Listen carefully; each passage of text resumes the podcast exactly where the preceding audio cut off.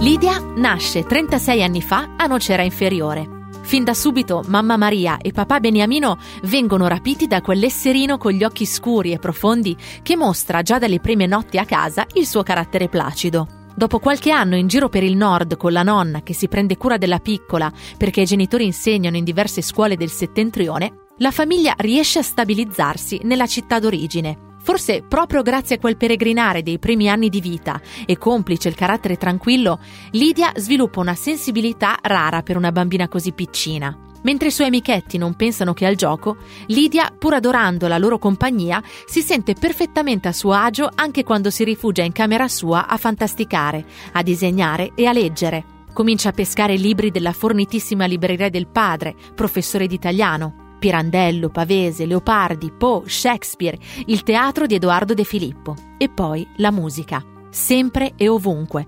Durante i viaggi, come sottofondo allo studio, mentre legge, quando disegna, persino durante le lezioni di professori noiosi. Lidia inizia sin da piccola a collezionare musicassette, comprate con i soldi della paghetta, poi CD e vinili, la sua vera passione. Così eccola lì, la bambina dall'animo apposato che una volta divenuta adolescente mette in crisi la pazienza dei vicini tra le casse del giradischi a tutto volume e il basso che prova a suonare immaginando un futuro da rockstar. È come se la ragazza volesse compensare la discrezione del suo carattere, teso più all'ascolto che alla chiacchiera, con un bel po' di rumore dell'adolescenza. E poi i primi concerti. Il primo amore, durato sette anni, vissuto con trasporto e sentimenti giovani, ma con i primi progetti orientati al futuro, voluti fortemente da entrambi, concluso nel peggiore dei modi, bugie e tradimento della fiducia.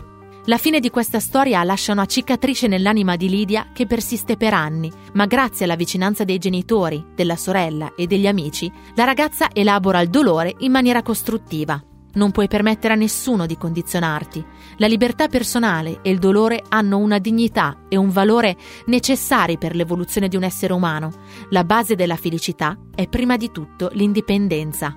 È da questi insegnamenti dei genitori che Lidia riparte, da sé, dalle sue passioni, dalla sorpresa di sapersi ricostruire, da quella ricerca dell'indipendenza che ancora non ha una traduzione nella realtà, ma che comincia a prendere lo spazio di un'idea lontana, la ragazza organizza spesso con la cugina, con la quale non solo condivide il compleanno a distanza di 5 giorni, ma anche nome e cognome, delle fughe musicali. Le due amiche di sangue, così amano chiamarsi, una volta controllate le date degli artisti preferiti, partono anche nel giro di poche ore, armate dell'entusiasmo delle prime libertà. È la mano dell'amica quella che Lidia stringe nei momenti felici e quella a cui si aggrappa per tirarsi fuori dagli abissi della crescita.